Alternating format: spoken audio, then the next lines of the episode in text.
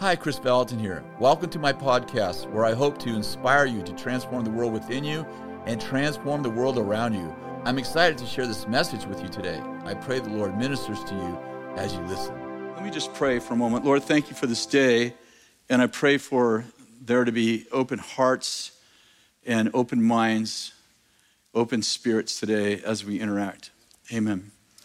I uh, so it, you know normally we don't have a you know we don't have a subject. Like we just preach. In other words nobody gives us a subject but i've known for a couple of three or four months that i was going to do first sunday bill's going to do next sunday on the on this building project. And so i spent a good part of the, the day yesterday just preparing and did all these notes and around nehemiah and building the building and on courage then I, I said to the Lord when I went to bed last night, you know, if you have anything,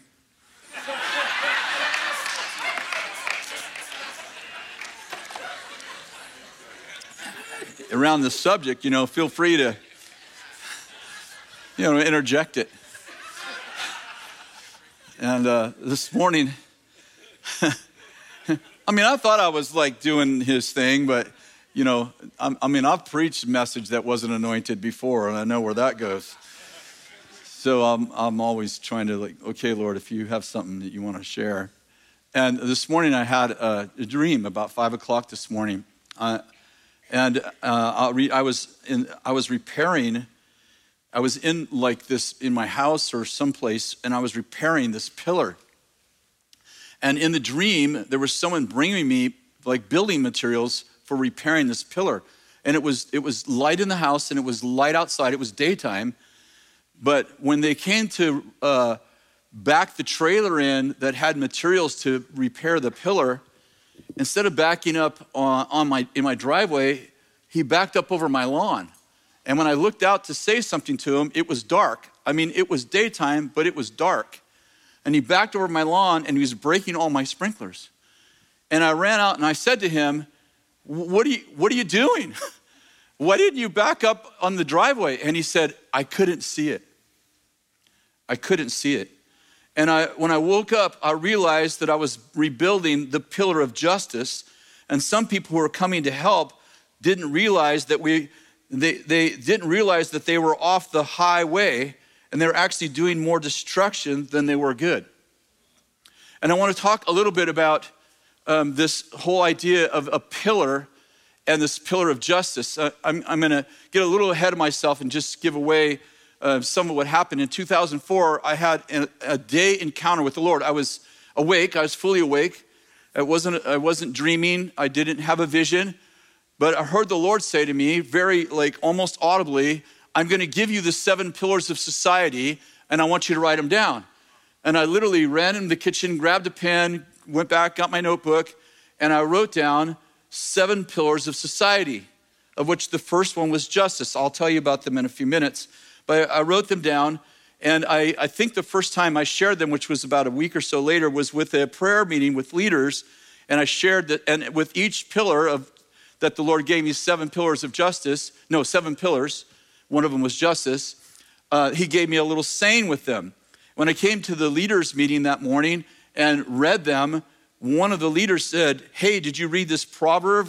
9 1 says, Wisdom has built her house and she has hewed out seven pillars. And I, I know Proverbs, I'm sure I read that verse before, but I did not, that verse was not the inspiration for seven pillars. I never even remember that verse was there. And so I want to talk a little bit about what I actually think we're building. This morning I was reading Genesis chapter 28 10. You're, you're probably familiar with it. Let me read it to you. Now Jacob departed from Beersheba and went towards Haran he came to a certain place and spent the night there because the sun had set. And he took one of the stones of that place and put it under his head and lay down at that place. He had a dream, and behold, a ladder was set up on the earth with its top reaching the heaven. And behold, the angel of the Lord was ascending and descending on it. And behold, the Lord stood above it, and he said, I am the Lord, the God of your father Abraham, Isaac, and Jacob. The land in which you lie, I will give it to you and your descendants. Your descendants will also be like the dust of the earth, and you will spread out to the west and to the east, to the north and to the south, and you and your descendants shall be, oh, I'm sorry, in you, in you and your descendants shall all the families of the earth be blessed. Behold, I am with you and will keep you wherever you go, and I will bring you back to this land, and I will, get, and I will not leave you. I will not leave you until I have done all that I promised you. Then Jacob woke up from his sleep and said, Surely the Lord is in this place, and I didn't know it. And he was afraid and said, How awesome is this place! This is none other than the house of God. This is the gate of heaven. So Jacob rose early in the morning and took a stone, and he put it that he had put under his head and set it up as a pillar. Everybody say a pillar. And he poured oil on its top, and he called the name of the place Bethel or Bethel. However, previously the name of the city had been Luz or L U Z, however you pronounce that, Luz. Luz means almonds. I would assume that the city was named after the agriculture that was there, probably almonds, and so they called the name of that city almonds. But Jacob has an encounter with the Lord, which we just read. He didn't know the Lord was there. He lays his head on the rock, he falls asleep, and he has this dream of angels ascending and descending. I'm sure you've read this before. You've certainly have heard it preached from here before. And his encounter with the Lord actually changes the DNA of that city. So that no longer is that city famous for almonds, but it is actually a gate of heaven, right? It's the, it's the house of God, the gate of heaven. In other words, that city becomes famous for encounters, not for almonds. I'm saying his, his encounter with the Lord literally changed the actual the DNA of that place. And what's interesting to me is he sets up a pillar, not an altar, a pillar. Are you with me? Later, that pillar is also called an altar. Follow me. Sometimes in scripture, Jacob's rock that he set up is called an altar, and sometimes it's called a pillar. Are you following me? And I'm saying that his altar became a pillar. What's a pillar? A pillar is a plumb line. A, a pillar is a plumb line that creates a sense of justice in a city. Follow me. I'm saying your encounter with God, your, your altar with God, changes the DNA of the city and brings a pillar in the city which creates justice, which creates righteousness in the city. Are you following me? Okay, let me give you a, an example.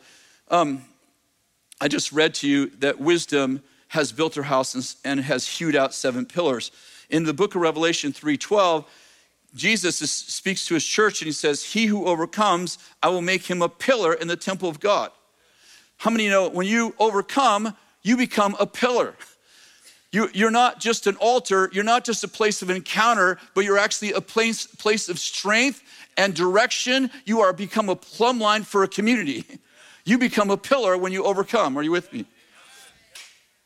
I'm going to read you a couple of verses in just a minute, but I want to uh, tell you about an experience I had this is a few months ago. I was, uh, we have a little farm in Shingletown, and uh, if you've ever been to Shingletown, it's, uh, it's, it's just a little narrow, it's not super narrow, it's a two lane road all the way to Shingletown. And the only thing, traffic is passing you, you know, it's just two lanes.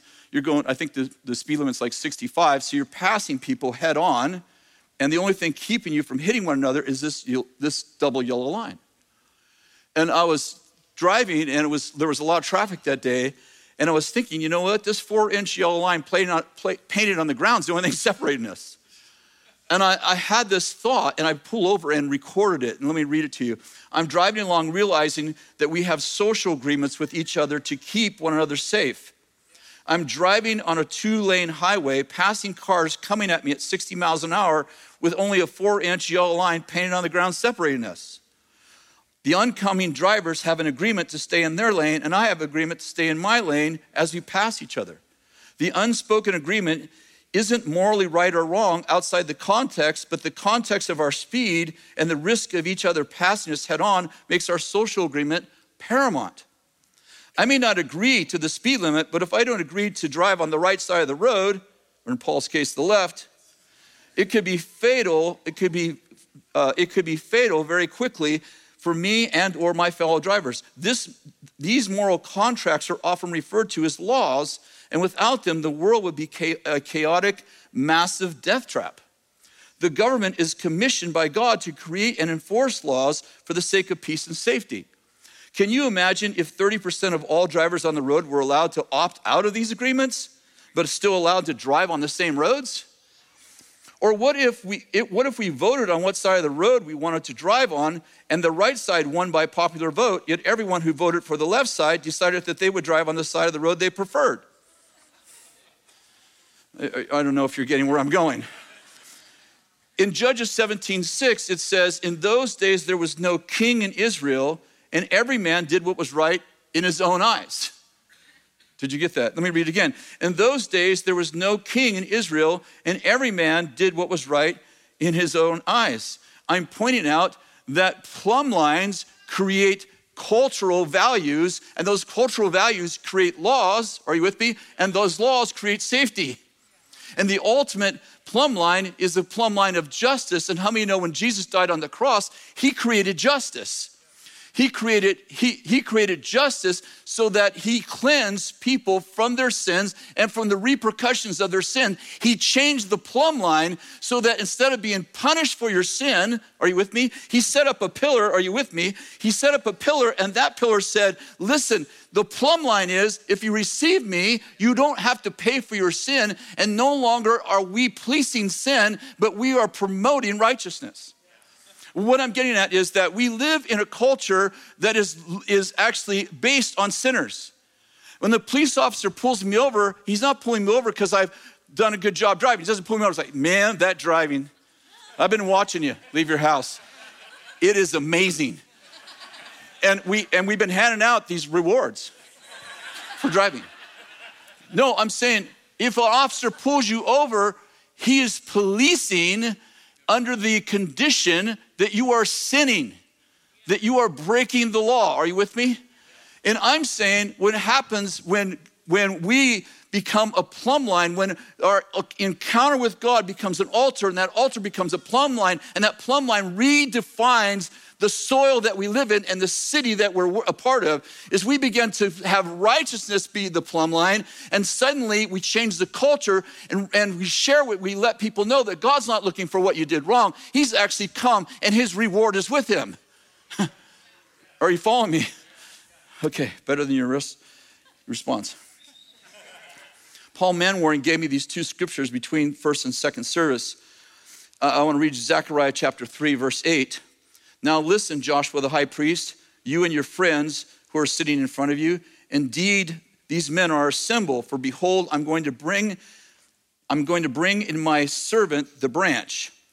For, for, for behold, I'm going to bring in my servant the branch. For behold, the stone that I have set up before Joshua, everybody say stone. Here we go. We got another pillar.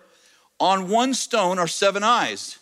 And behold, I will engrave on the inscription I will engrave an inscription on it, declares the Lord. I will remove your iniquity from that land in one day.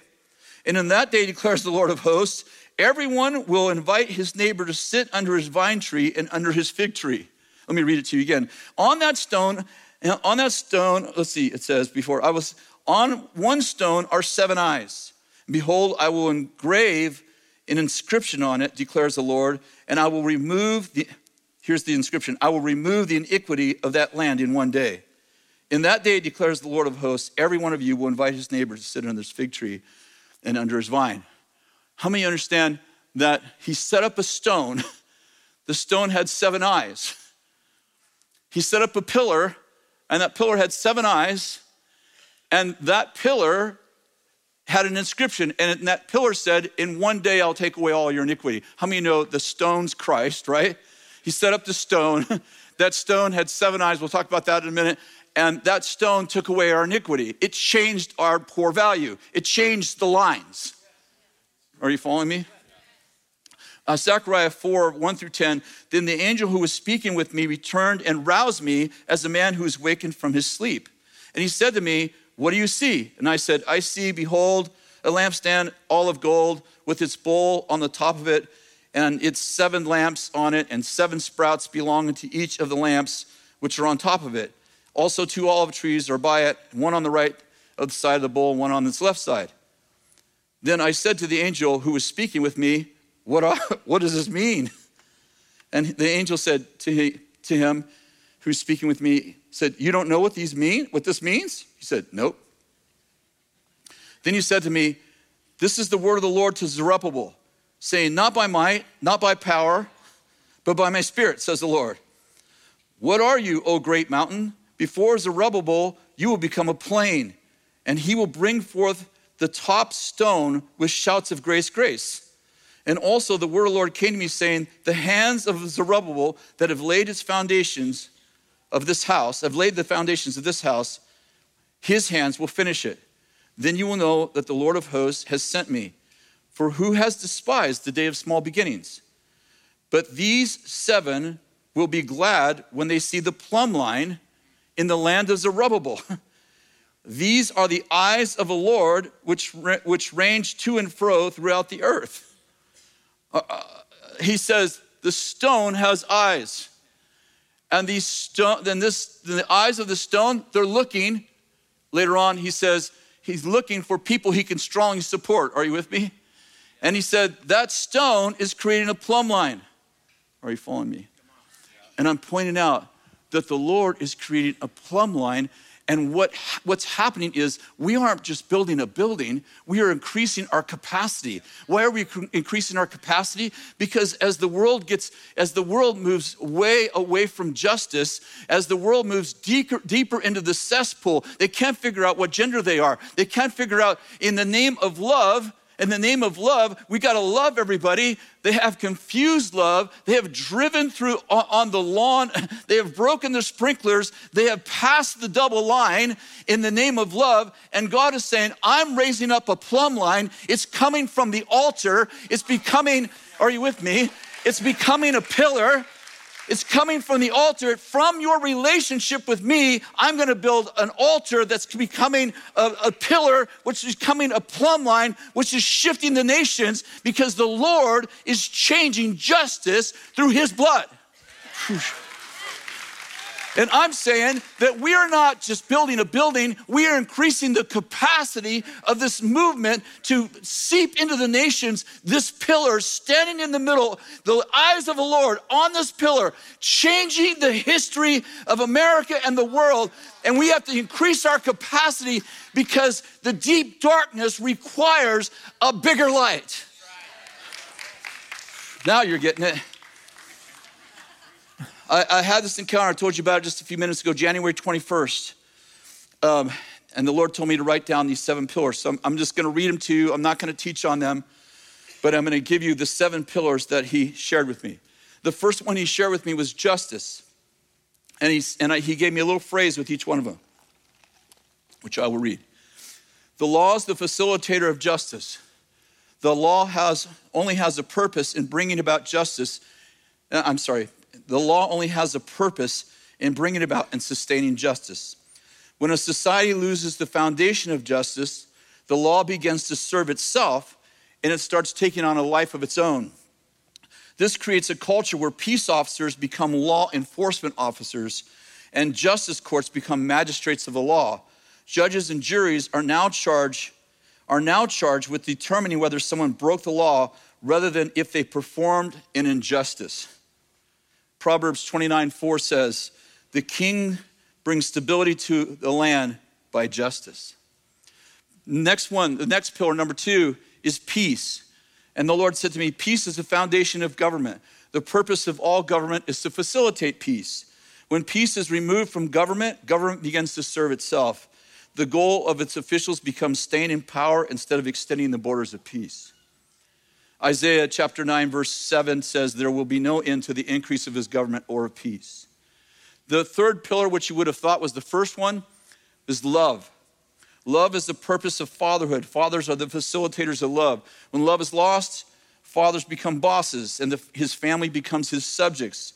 Caring and compassion are replaced by sexual perversion and abandonment. Happiness is no longer the fruit of a loving relationship, but instead it becomes the purpose of them. I'm not happy becomes the reason for their actions. Romans 13:10 says love does no wrong to a neighbor.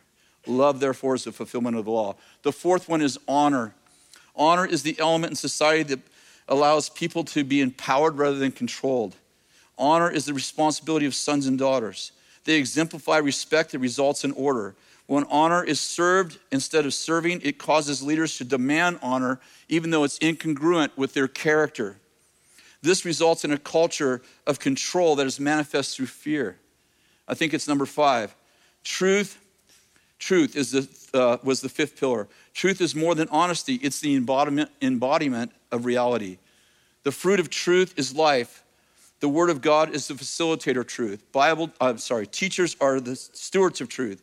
When truth is absent from a culture, the Bible begins to be served instead of serving. This consequently leads to people learning, but never coming to the knowledge resulting, I'm sorry, knowledge of the truth, resulting in rules of religion being exchanged for the reality of relationship. Proverbs 29 14 says, If a king judges the poor in truth, his throne will be established forever. The sixth one is righteousness. Righteousness is more than the accumulation of good character choices. Righteousness is the visible expression of the habitation of an invisible yet holy God. Righteousness is the personification of the very nature of God, being manifest through his cre- cre- creatures, resulting in his likeness emanating through his people. When divinity is absent from a culture, good, godliness is, re- is reduced to goodness, which is obtained through discipline instead of a pure heart. Proverbs 20, verse 28 says, Loyalty and truth preserve the king, and he upholds his throne in righteousness. Uh, wisdom, is this number seven? Yes. Wisdom is the ability to rightly apply knowledge in a way that builds for the future what is envisioned by the Creator, so that the divine ecosystem of heaven yields life. Rulers are the stewards of wisdom. They are to lead in a way that creates an environment that draws out and facilitates the destiny of people, both individually and corporately. When the definition of wisdom is reduced to gathering and recalling information, it results in fertility. That's Proverbs uh, 3.13 says, The Lord by wisdom founded the earth. By understanding, he, he uh, established the heavens. Um, I, I just want to say that I believe that the Lord is establishing the pillar of justice. I believe he's establishing all seven pillars, but I believe that he's establishing the pillar of justice. I believe, I, I love what, Zach, uh, what, it says in, in, in Zechariah who despises the day of small beginnings? The Lord is establishing the pillar of justice. Jesus put it like this Matthew 12, 20. A battered reed God will not break off, a smoldering wick he will not put out until he leads justice to victory. The question becomes how do we bring this pillar of justice into a community? And I want to say for myself that I feel like my language in the early days of this movement, I wish I had spoken differently because I don't like the language of invasion. We're going to invade the seven mountains. We're going to take the world. I feel like that we're going to be that we are going to be moving through invitation and not through invasion that literally the nations are going to come to us. We're not going to go to them necessarily. I, I don't, it's probably both. But Isaiah 60 says, and uh, your, your gates will be open continually. They will not be closed day or night, so that the wealth of nations may come to you, the kings leading their procession. I'm saying God's going to establish justice. Justice is going to create peace, it's going to create joy. Are you with me? It's going to create happiness. People are going to, the world's going to go, How do you do that? And they're going to be coming they're going to be coming and going, How do you get your kids to behave like that? Can you help me with my kid who doesn't know what gender he is? Can you help me with this problem over here? And I'm saying the wisdom from another age is going to be flowing through the justice of the Lord who doesn't put out even a little burning wick because I believe the world is looking for love, yes, in the wrong places, but they are trying to protect people by love and they have lost the sense of justice they're crossing the double line, not realizing that what they actually want, they're actually creating the opposite and creating death when God goes, I see that there's a burning wick in there. I see it's just flickering. I see you're looking for love. I see you're trying to protect these people in the name of, hey, they should be protected. And God's like, I like that, but you need justice on the cross. So you can be released from your sin because the eyes of the Lord are looking this is a good word right here. I love, so the question is like, how do these pillars get set up? I love this. Acts 17, 16. Well, Paul was waiting for them at Athens, his friends. His spirit was being provoked within him as he observed the city full of idols. Now, I want to say this exposing ourselves to evil should provoke us to action. Paul sees the idols and he's provoked. I want to show you that he's not provoked to anger, he's provoked to compassion. Are you with me? He sees the idols, he's pro- provoked to compassion, and he and verse 23 says this, says this. Now he's going to speak to them. He's provoked out of out of his compassion. He sees all the idols, and he begins to say, "I got to do something." A lot of people are just provoked to anger. They're provoked to depression. They're, they're provoked to, I'm moving out of California. We don't need to move out, we need to move in. We need to move deeper into the beast. We need this is our this is our land. This is our promised land. I don't know. I don't know. I get tired of Christian. I'm leaving because the world is so evil. I'm like, good luck finding place that isn't. I want to go to a church where the leaders are perfect, where the people are perfect. Like, as soon as you get there, it won't be. It'll have a critical spirit once you get there. So Paul begins to preach the. Sorry, I shouldn't have said that. it was good. Acts chapter seven, Acts chapter 17, verse 24. He begins to he begins to preach them. The God who made the world and all things in it, says he is the Lord of heaven and earth, does not dwell in temples made with hands, nor is he served by human hands as though he needed anything, since he himself gives to all people like life and breath and all things. And he made from one man every nation of mankind to live on the face of the earth, having determined their appointed times and the boundaries of their habitation. I like this, by the way. This could preach the boundaries of their habitation. God has actually given you boundaries for your habitation. There is a place that you can call your land. Let's move on. That they would seek God if perhaps he might grope for them, they might grope for him and, he, and find him though he's not far from each of us. For in him we live, move, and exist, even as some of your poets have said, quote, for we also are his children. I love this because Paul says, listen, guys, I saw your, I saw your, in, your altar to the unknown God. Uh, that unknown God, I know him. He connects with a place. He goes, You guys have an altar set up the unknown God. He doesn't offend them. He goes, The God, listen, I saw your other idols, and that one right there, this one, the unknown God, I know that one. He's the creator, and he begins to connect with them on their level and say, The God you're looking for, I know. He's the creator. And then he connects with his with one of their most famous poets, and he goes, Yeah, your poet, he wrote, We are all children of God. He was right about that. I'm saying he, he quotes the Justin Bieber, the Taylor Swift, he quotes the Madonna of their day. He goes, Hey, what she said, what he said, yeah, that's actually the Lord. We are all children of God. And instead of coming in with, you guys are sinning, you're, you got idols there, he steps in to Greek culture and he goes, hey, that unknown God, would you like to know about him?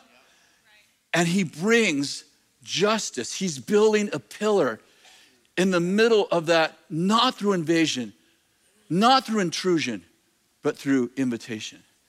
And he begins to talk to them about the God that their poets are speaking about, even though they don't know the God they're speaking about. I love this. This morning, as I was preparing, uh, I, I, I found this note that I had taken way back in 2005. And uh, it said, um, it's, it was written on December 25th, so it was written on Christmas of 2005. And I'll just read it to you. Yesterday, Beni's picture was on the front page of the Record Searchlight.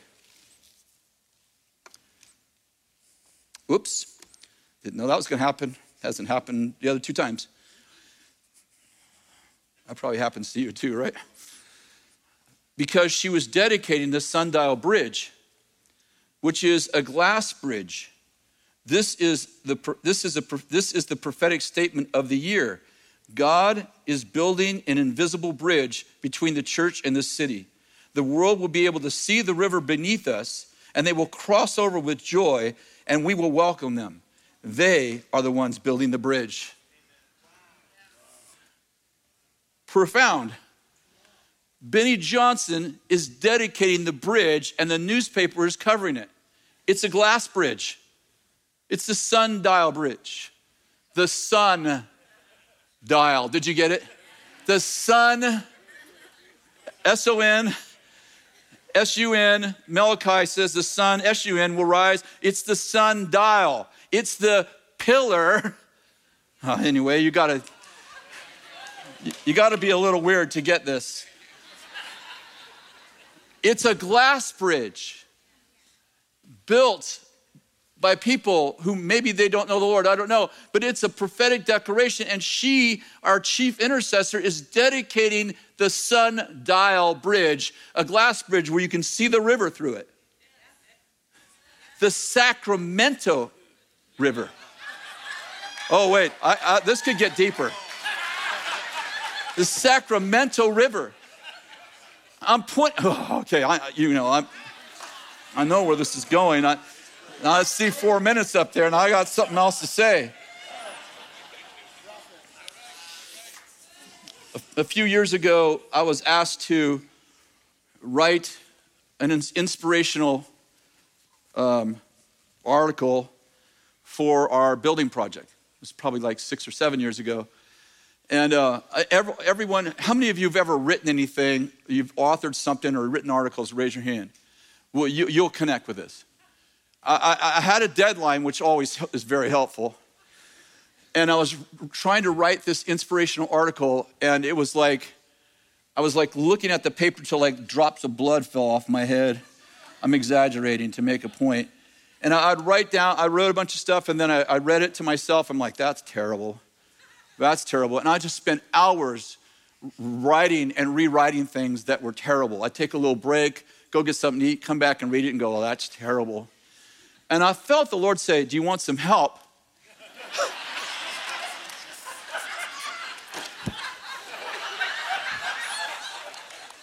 Had the same response for first.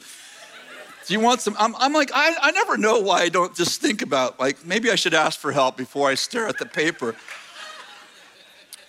And so I'm like, yeah, that, oh yeah, that would, that would be great. And so I wrote this. Now, you've probably heard this. I've probably read it, I don't know, 30, 40 times. But I feel like it's anointed and that it came out of something the Lord gave me. And I feel like it's really anointed for it right now, right word and right season. So I'm going to read it one more time. Sorry if you've heard it already. In the oracles of history, there are always a few exceptional individuals who, by virtue or by new birth, push the envelope of human expectation and shape the destiny of nations. Often born into adverse conditions and in the midst of perilous times, these revivalists refuse to be reduced to their circumstances. Instead, they somehow find the capacity of soul to rise in dark times and courageously shift society towards wholeness. The First Great Awakening was instigated by two of these radicals who dared to defy the religious protocols of their day and instead moved in the power of the Holy Spirit. Jonathan Edwards and George Whitefield's ministries literally shifted the course of history. Yet, a large part of what fueled the Great Awakening was William Tennent's Log College, which was often referred to by Whitfield as the School of the Prophets. Established, founded in 1726 in a small cabin in the backwoods community of a backwoods community of Pennsylvania. And in contrast to the great stone universities of England, the Log College graduated only 13 students its first year. But what's often overlooked is that all 13 of the original Log College graduates became pioneers in Christian education in America.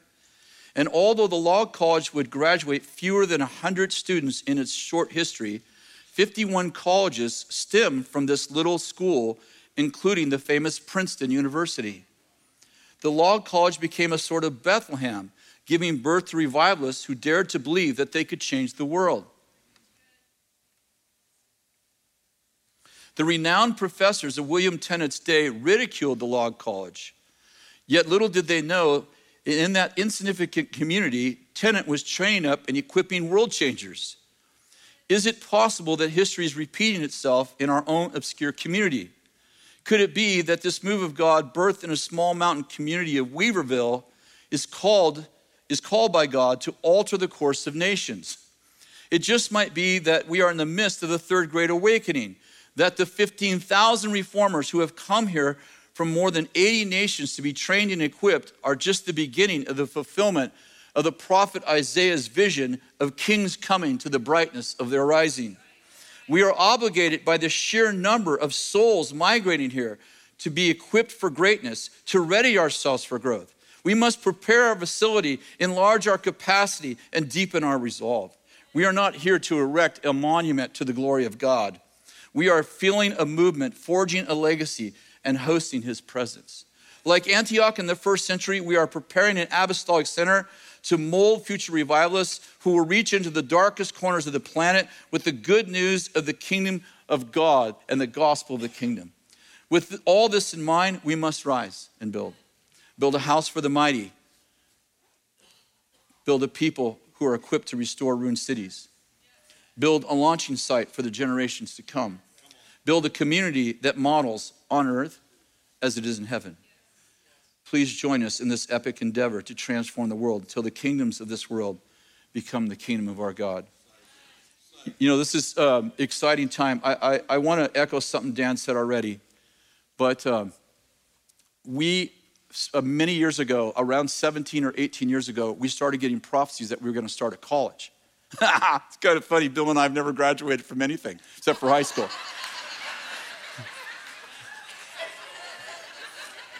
I would say God uses the foolish things of the world, but I, I won't say that because I just said Bill and I make sure I stay here.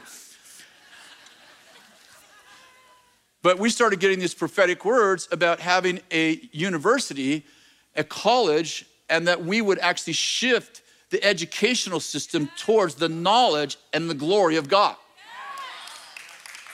And two weeks ago, we got accredited, and we are officially Bethel College. Oh, yeah.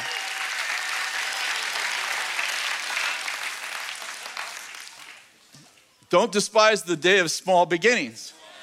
And the people who came here to um, do the research to, to uh, potentially accredit us, they had been to 43 other campuses over their time of accreditation. I don't know if that's, I guess, probably several years. And they made this statement to our team This is the best team we've ever we've ever done research for accreditation. The best team. The application was 400 pages long. It took a year to fill out the application. Yes. So this wasn't a little thing. Then they had to fly to Florida to get accredited and sit in a council where they asked them more questions. They were in and out in 15 minutes. I just want you to know what our teams are doing. Like, this is the beginning of something huge. And some are like, you need a building. I'm like, no, no, no. We need to grow our capacity because we are bringing a pillar. We're going to set a pillar in the middle of the educational world. We're going to set a pillar in the middle of the political world. We're going to set a pillar in the middle of the arts.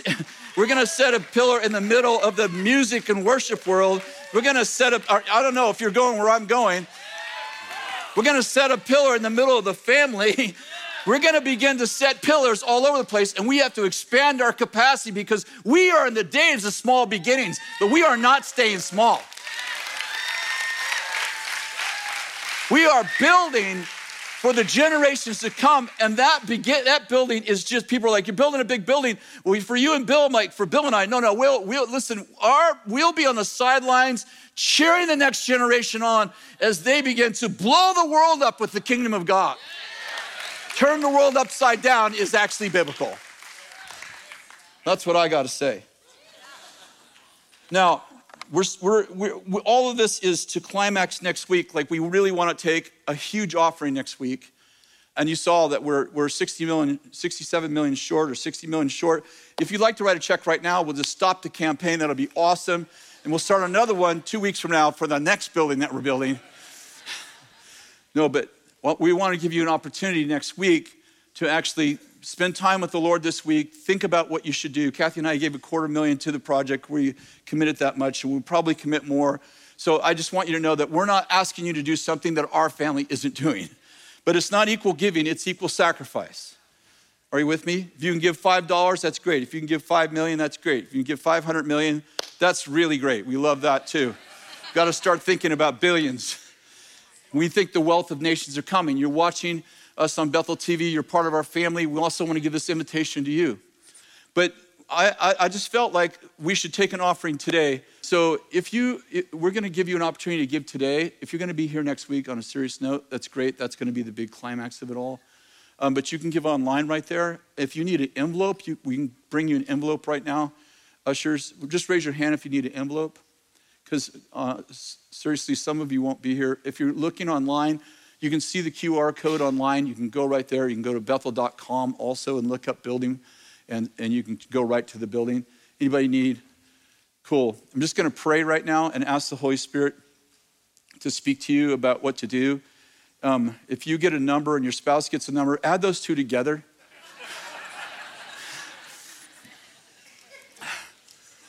Lord, I just I thank you for that you're expanding our capacity to bring justice to the nations and to shift the course of human history. And I thank you that you have an ever growing, ever increasing government that brings peace. I pray, God, for my friends and this wonderful family that's located all over the world. Lord, I thank you that they've participated in such a gracious way, generous way already. But Lord, I pray that you take us to the finish line. We started a race that we need to finish. We started a fight we need to win. And so I bless these, your people, and I pray, God, for a windfall in the next seven days that we could actually finish this building debt free as the prophets have been prophesying. And Lord, I pray for everyone who commits and doesn't commit, even that you would accelerate and expand their capacity for wealth. In Jesus' name, amen. Thank you so much for listening to my podcast. To stay connected, you can sign up for my weekly newsletter at krisvallotton.com forward slash subscribe. God bless you.